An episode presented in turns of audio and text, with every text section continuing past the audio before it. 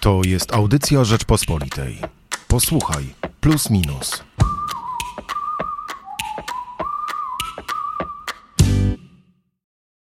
Dlaczego to gry są medium, które najlepiej oddaje ducha czasów?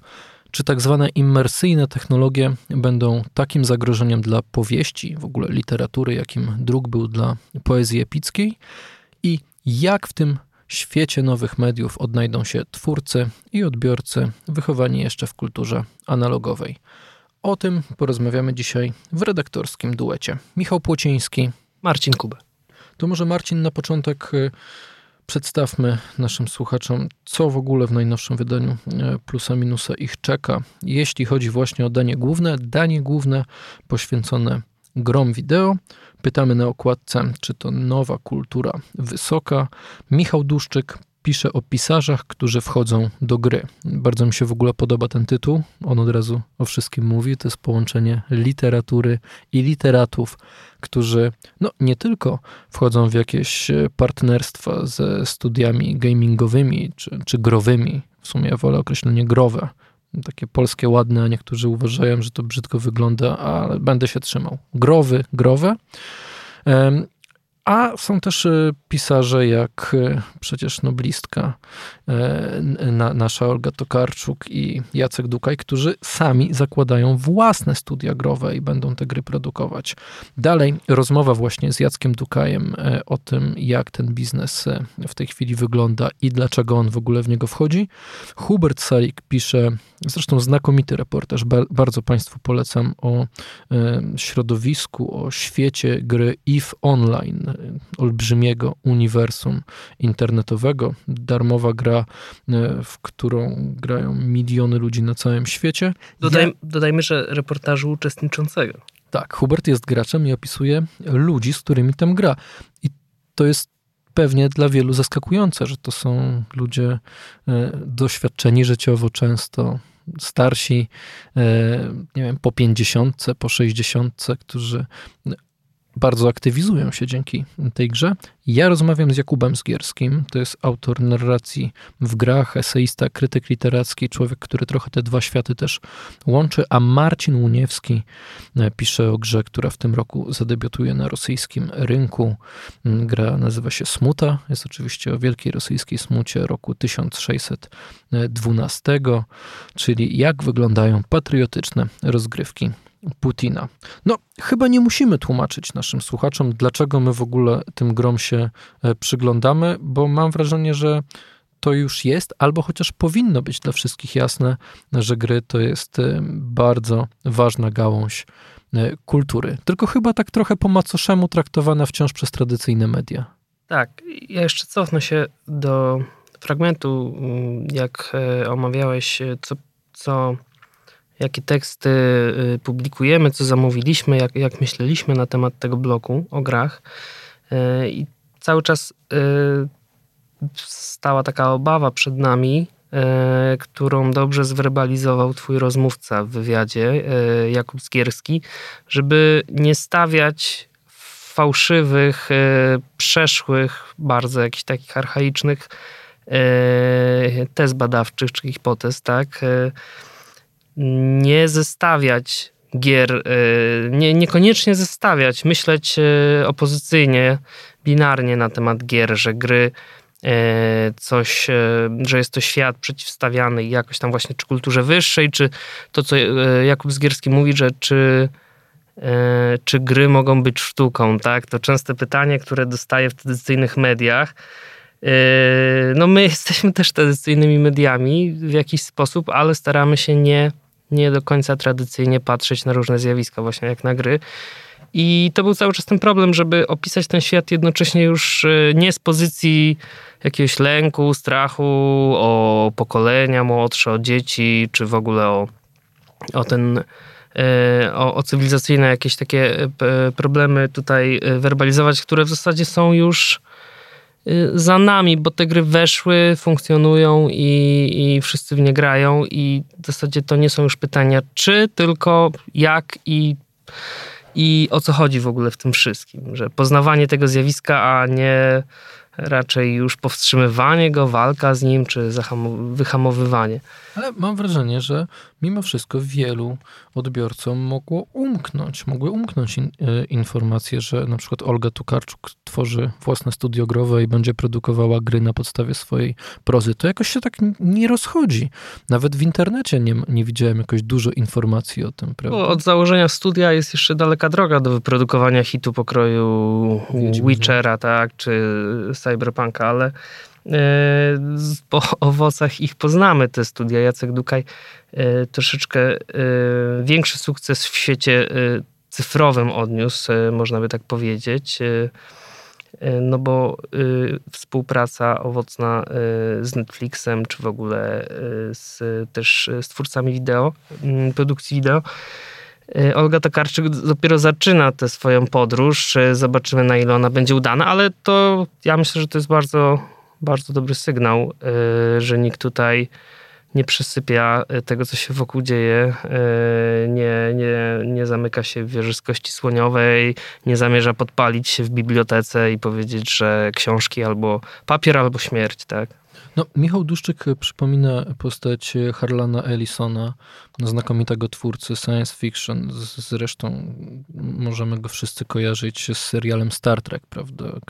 On był tak naprawdę twórcą, autorem, scenarzystą tego, pomysłodawcą e, Star Treka, więc nie miał żadnych oporów, żeby, żeby wejść w świat filmu, a miał duże opory, żeby wejść w świat gier wideo. No, możemy przypomnieć z Polski postać Andrzeja Sapkowskiego, który też tak opornie jednak z CD Projektem, z firmą e, grową, która wyprodukowała e, e, Wiedźmina, wchodził w, w współpracę. Tak. Głośna była sprawa, że no nie do końca dobrze dogadali się finansowo, prawda, że... On uważał siebie i chciał być traktowany przez ludzi bardziej jako beneficjent całego tego zamieszania niż i całego pro, projektu niż autor, tak, i co chyba później się okazało, że y, mógł trochę żałować, że nie uczestniczył w sumie tak ekscytującym i światowym to, projekcie. To, tak? Nawet nie on odpowiadał za linię narracyjną pierwszego Wiedźmina, prawda? No tak, tak było. W zasadzie no po prostu sprzedał prawa myśląc w bardzo tradycyjny sposób na temat y, tego. Tak jakby sprzedawał prawa do, nie wiem, do robienia figurek Lego albo czy, czy czegoś innego. Tak jakby zabawki z Wiedźmina miało produkować. Mm, nie docenił, chyba cały czas też nie docenia, no to jest jednak specyficzny człowiek, specyficzny twórca, y, nie docenił tego, jak bardzo y, twórcza jest to dziedzina i jak bardzo y, szeroki jest świat i coraz, coraz większy jest środowisko odbiorców. Czyli co, możemy dzisiaj postawić tezę, patrząc na przypadki Dukaja, Tokarczuk, no ale też nie wiem, gra y, będzie y, wchodzić na rynek niedługo na podstawie prozy Jacka Piekary. Można by tak wymienić jeszcze kilku pewnie polskich, y, szczególnie pisarzy związanych z fantastyką. Czy co, Stawiamy tezę, że to już się zmieniło, mamy inne czasy, twórcy dużo lepiej to rozumią, literaci się nie boją tego świata?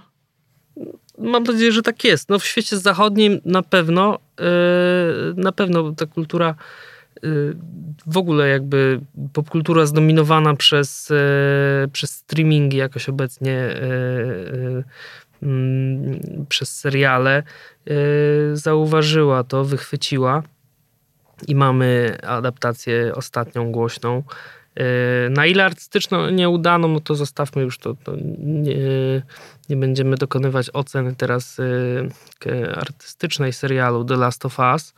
Natomiast na pewno było to e, niesamowicie głośne i zakończone sukcesem przedsięwzięcie ze względu na odbiór, recepcję, widownię i no to jest sukces, tak? Jakby są różne sukcesy. Ten był na pewno sukcesem kasowym, komercyjnym E, społecznościowym, popularnościowym. Tak, więc... I robi nam się taka, e, taki nowy łańcuch e, kulturalny.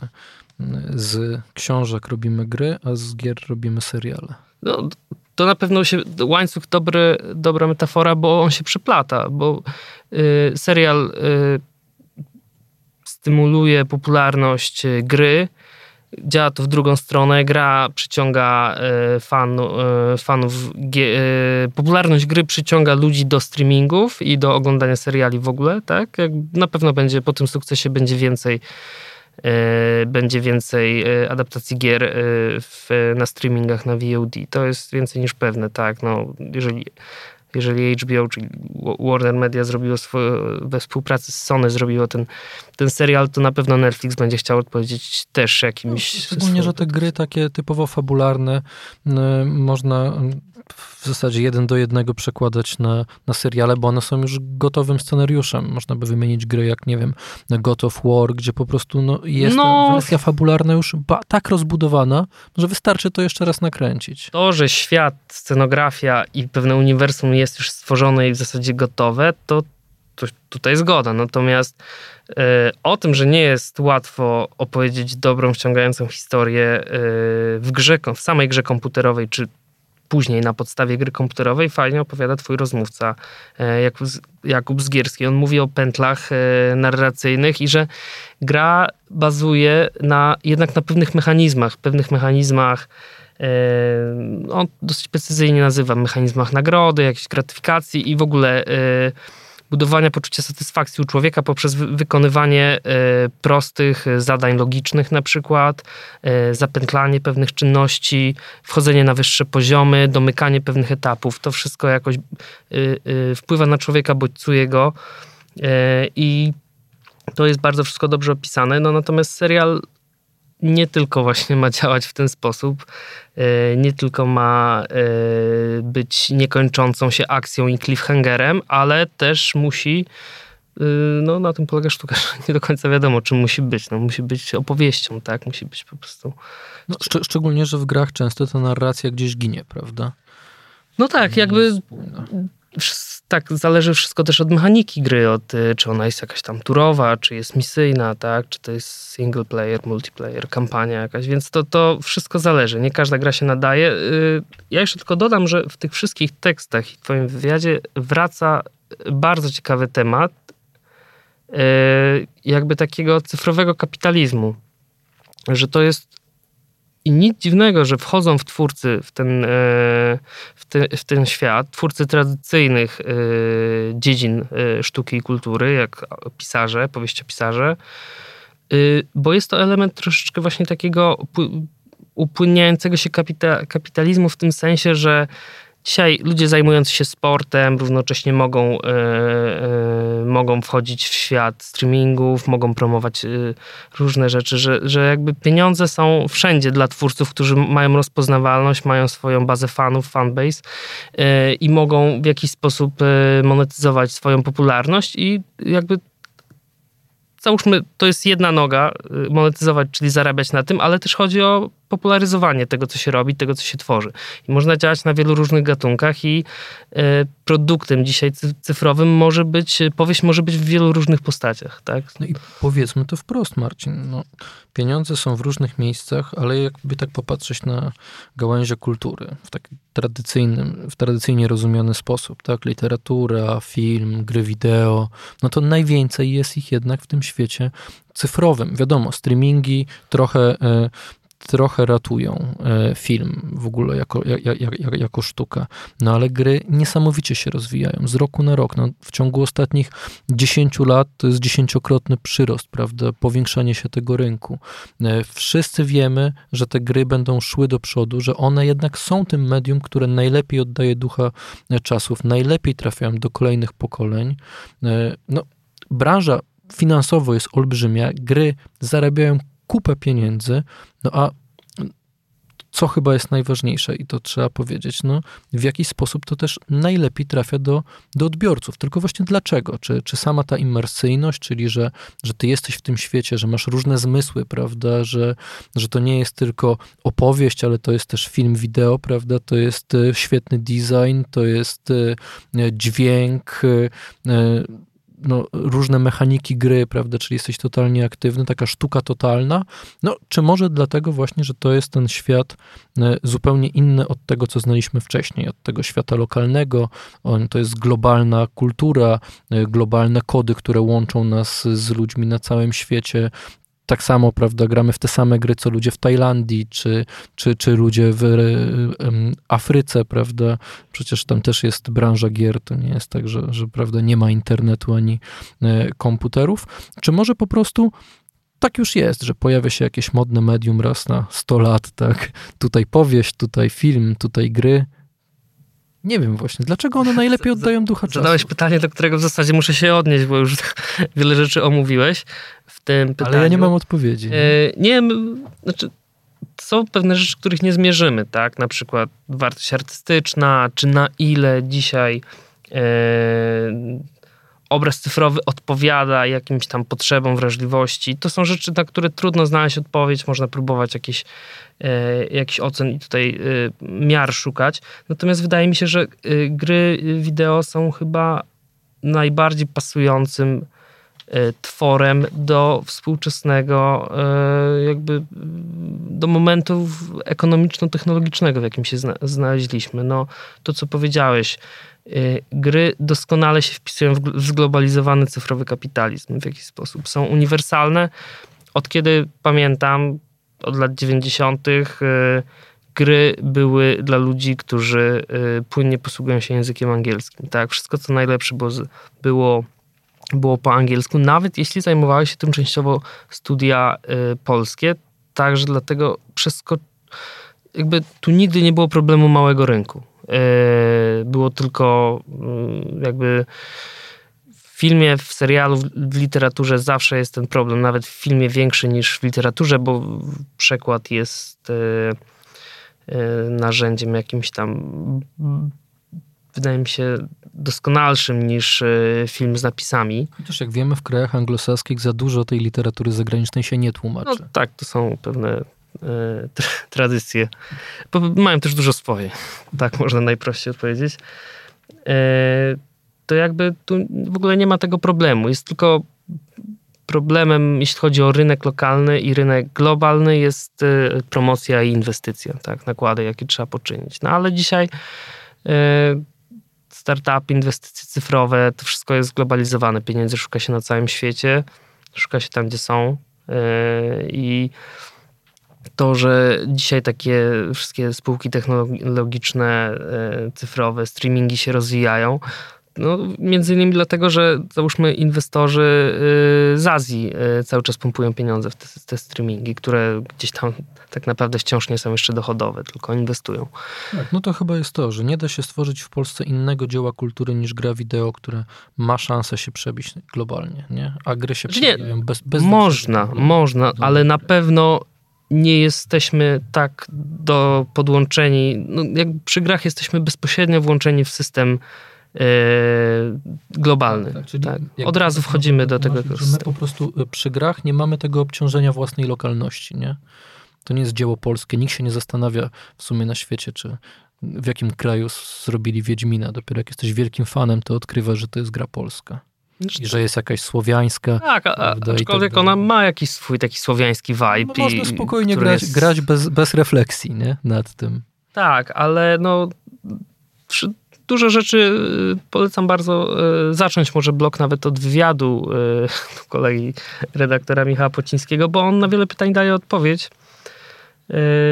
I no jakby polski twórca może rzucić stworzoną przez siebie swoje małe studio, swoje większe studio, grę bezpośrednio tak do systemu, do, na Steama czy inną platformę, w której na całym świecie użytkownicy mogą z niej, mogą w nią zagrać, skorzystać, więc no jest to świat w zasadzie stworzony do, dla, dla czasów, w jakich się znajdujemy i e, dla etapu na rozwoju kultury, sztuki i rozrywki, na jakim się znaleźliśmy.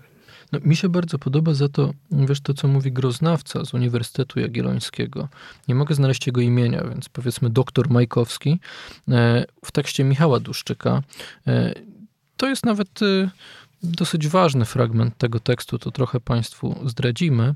On mówi, że pierwsi badacze gier, którzy je systematycznie analizowali w latach 90., dostrzegali powiązanie gier z literaturą i czasem wyobrażali sobie, że stanowią one kolejny etap właśnie rozwoju e, kultury. Czyli wyobrażali sobie, że dzięki rozwojowi technologii gry zastąpią konwencjonalną, nieinter- nieinteraktywną formę literacką. Tak jak upowszechnienie druku doprowadziło do wyparcia poezji epickiej przez powieść. No i stawia taką tezę e, Majkowski, że pewnie niektórzy pisarze do dziś dnia noszą podskórnie takie przekonanie, że gry po prostu zastąpią literaturę. Jak ty myślisz? To był zawsze, wydaje mi się, silny trend, od kiedy y, w ogóle pojawiły się komputery y, dla użytkowników, y, dla osób prywatnych, nie, a nie tylko wielkie urządzenia, z których korzystały rządy i firmy, że te gry interpretowano właśnie jako następcę druku jako następcę literatury i jako jeszcze jedną. Po piśmie Duka. Jeszcze jedną, e, e, jeszcze jeden przejaw e, kultury narracyjnej, tak? Jakby i, i te rozpoznania były ciekawe i przez lata się tym zajmowano, próbowano tworzyć tworzyć gry na podstawie książek nawet, czy cyfrowe jakieś strony, które miały odpowiadać literaturze, zwłaszcza ta y, powieści szkatułkowe były często sięgane. Sam pamiętam, że była gra jakaś to było z 10 lat temu, bodaj na podstawie rękopisu znalezionego w Saragosie był, y, Jana Potockiego był y, stworzona taka witryna, która w zasadzie była wchodzeniem do kolejnych opowieści, że strona w stronie się mieściła i ona czerpała właśnie ze struktury narracyjnej tej szkatułkowej opowieści, gdzie E, historie są opowiadane w historiach, później z tych historii wychodzą, wracają, przeskakują do innych historii i narratorzy ciągle się zmieniają, wymieniają. I no, ten świat był jakoś zawsze blisko, a jednocześnie zawsze, tak jak mówiłeś, był te, ta obawa, jakiś taki stop, element rywalizacji. Yy, ale wydaje mi się, że wszystko też zmieniło e, rozwój streamingu, yy, czyli tej telewizji VOD. Y, która jest dzisiaj na wszystkich urządzeniach mobilnych, komputerach i telewizorach. I ona troszeczkę jakby, wydaje mi się, jeszcze dołożyła do, do tego, bo no bo tak, bo literatura już jakby ma dużo więcej rywali, tak? Jeżeli można uznać, że to jest konkurencja. A, a zarazem te stare media, powiedzmy telewizja, która jest takim medium pośrednim między analogowym a, a w pełni cyfrowym, no tak jak mówiliśmy, dostały drugie życie, prawda? Więc y, można było też powiedzieć, że gry zyskały konkurencję. Seriale no w tej chwili są super popularne, prawda? Wciąż trwa ta moda na seriale. Co prawda, co roku się pojawia pytanie, czy to już koniec wielkiej mody na seriale. I kolejne seriale. Sukcesja, ostatni wielki serial, prawda? Kolejny się pojawi, ostatni wielki serial. No ale myślę, że to będzie trwało, że będziemy mieli jednak dosyć y, różnorodną tą kulturę. Nawet jak po powieści stricte po, po literaturę e, będzie sięgać coraz mniej ludzi, bo będzie też mieć mniej czasu, prawda, na korzystanie z, z tej gałęzi kultury i ciągle będziemy narzekać, że oj, czytelnictwo spada, oj, czytelnictwo spada, to nigdy ono nie spadnie zupełnie, prawda? No to jest, tu jest parę, kilka wątków. E, po pierwsze jakby jednocześnie mamy kryzys czytelnictwa, z drugiej strony niesamowity boom na pisanie i na książki w ogóle. Jakby jest dużo więcej książek. niż czyta, jest, jest taki jest, żart. E, No, są, są badania już które y, pokazują dokładnie, jak y, ile osób pisze, ile książek się wydaje rocznie, ile, ile, ile egzemplarzy. Te nakłady są regularnie coraz niższe, ale oczywiście no, jest duża grupa czytelników, też nie można jej lekceważyć. Ona nie zawsze wszyscy czytają Olgę Tokarczuk, ale czytają też Olgę Tokarczuk między innymi, albo część przynajmniej tych czytelników. Druga rzecz, seriale. Ja jeszcze parę lat temu y, powtarzałem, że jak pisarz chce y, jakby być tak um, utrzymywać rozpoznawalny, popularny pisarz, tak, powieściopisarz, jeżeli chce być, utrzymać się na topie przez kolejne jeszcze kilkanaście lat, to, y, to powinien wyjść poza literaturę i, i pracować dla telewizji i dla, nawet bardziej dla telewizji niż dla kina, bo jakby nie tylko sprzedawać prawa do swoich książek, do adaptacji swoich książek, ale powinien czynnie wejść e, w świat scenariuszy, w świat e, treatmentów, pomysłów, pisania e, seriali. No jakby z samej literatury po pierwsze może żyć tylko elita pisarzy dzisiaj, ale ktoś, kto zróż, zróżnicuje, rozszerzy swoje portfolio literackie właśnie o seriale, może, yy, może właśnie przez te kolejne yy, kilkanaście, kilkadziesiąt lat yy, utrzymywać, się, utrzymywać się na topie. No, dla mnie takim wzorem kariery jakby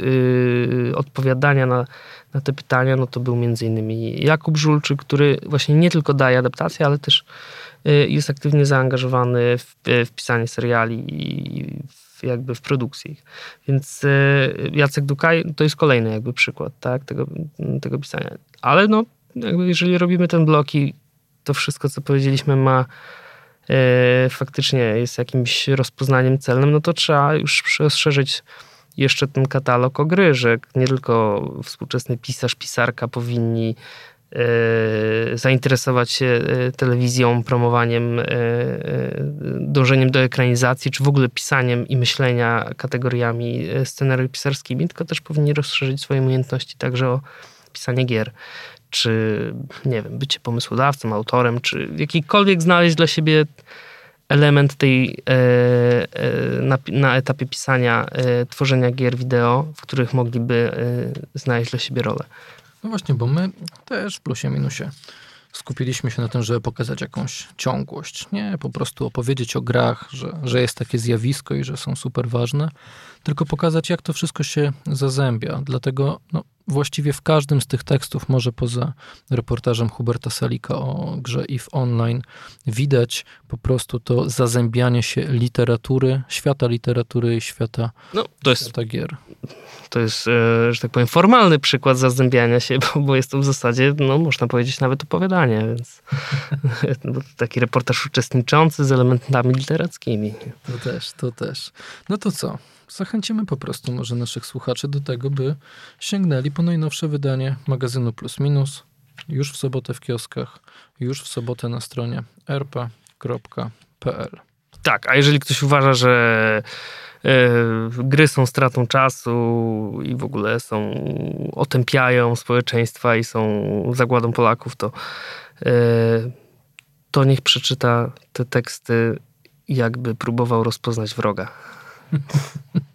A poza tym zamiast grać, wtedy można poczytać plusa minusa po prostu. No tak, to prawda. Jeszcze. Jeszcze wychodzą gazety, proszę Państwa. Zapraszamy. Michał Płociński. Marcin Kubę. Słuchaj więcej na stronie podcasty.rp.pl. Szukaj Rzeczpospolita Audycje w serwisach streamingowych.